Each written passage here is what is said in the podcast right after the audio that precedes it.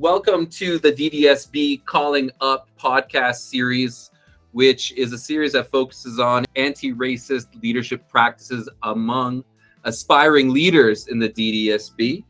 Uh, with me are Cheryl, Margaret, and Amanda. My name is Justin, and we are here to lead you through a, a series of discussions. Uh, we wanted to intro this with a few things uh, to keep in mind. One is uh, why we are telling this in a podcast series uh, through the lens of stories. So I think stories are important because um, it helps, it draws the audience in, number one, because everybody likes to hear a good story or an interesting story or a story that's about somebody's life. And also, stories are important because it's real life.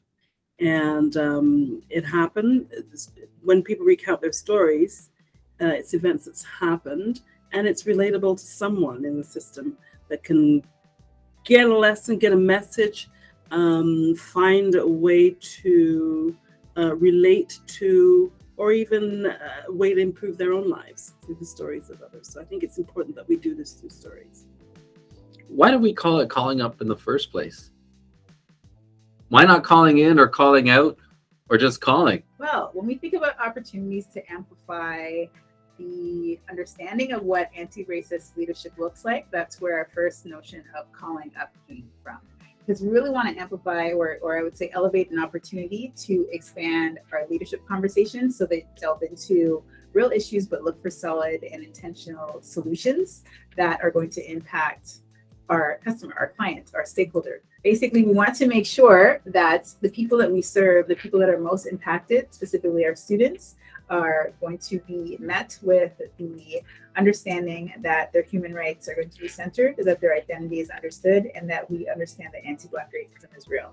And by doing so, we want to come together to find ways to move forward with good practice. But also taking the time to understand that the issues that people have talked around in the system or that come up in census data or through conversations with families, these issues are real in our schools.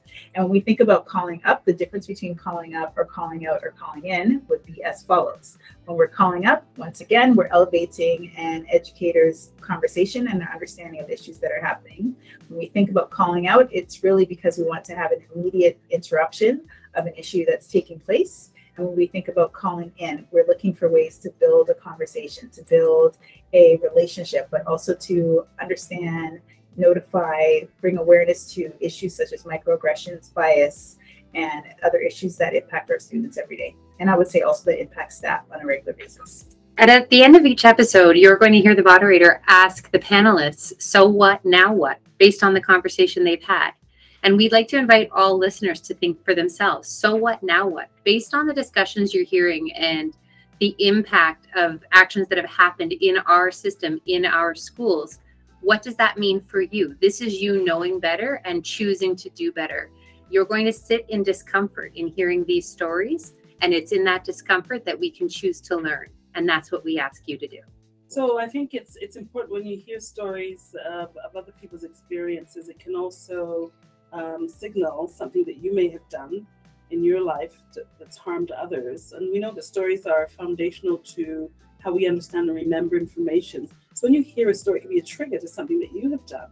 And so hearing and listening to the podcast is an opportunity for for those listening to um, to, re- to repair harm that they may have done to others as they listen to the stories of authentic administrators and workers and staff in our system um, can help them to um, to approach repair harm. Hearing stories um, can uh, signal um, that there's something that you need to do to repair the harm that you may have caused others. So when we think about the difference between calling in or calling out, and the fact that calling out again is about that immediate interruption of something that's happening, whether it's biased comment or a microaggressive comment that might come up, even starting off with what did you mean by that? So having somebody understand that there's a time to take some accountability for what they're actually putting out there. Um, I don't think that's funny. Tell me why that's funny for you. So just thinking of the ways that we could immediately draw some attention to the fact that there's an issue. But when we think about calling in, the difference would be um, understanding that we know that impact is greater than intention and that we want to be aware of the impact that we're creating. So even asking a person, what was your intention? You said that. I'm just curious. I'm not sure if that really landed the way you thought it did.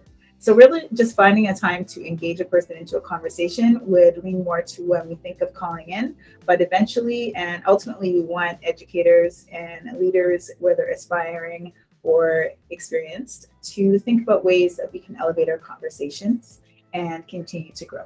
If we don't help put out the fire of anti Black racism, then our Black students and Black communities in the DDSB will not be able to say that the education system helped them reach their potential. In fact, it will be said that we harm them unintentionally or not. Our school leaders and aspiring school leaders have impact on schools that serve kids with decisions that they make each day that can either protect or put our Black students at risk. Our team is developing this series, this podcast for school leaders and aspiring school leaders to reflect on, with the purpose of bringing racism in our education system to light in efforts to improve anti racist leadership mindsets approaches, and practices. Thank you for listening.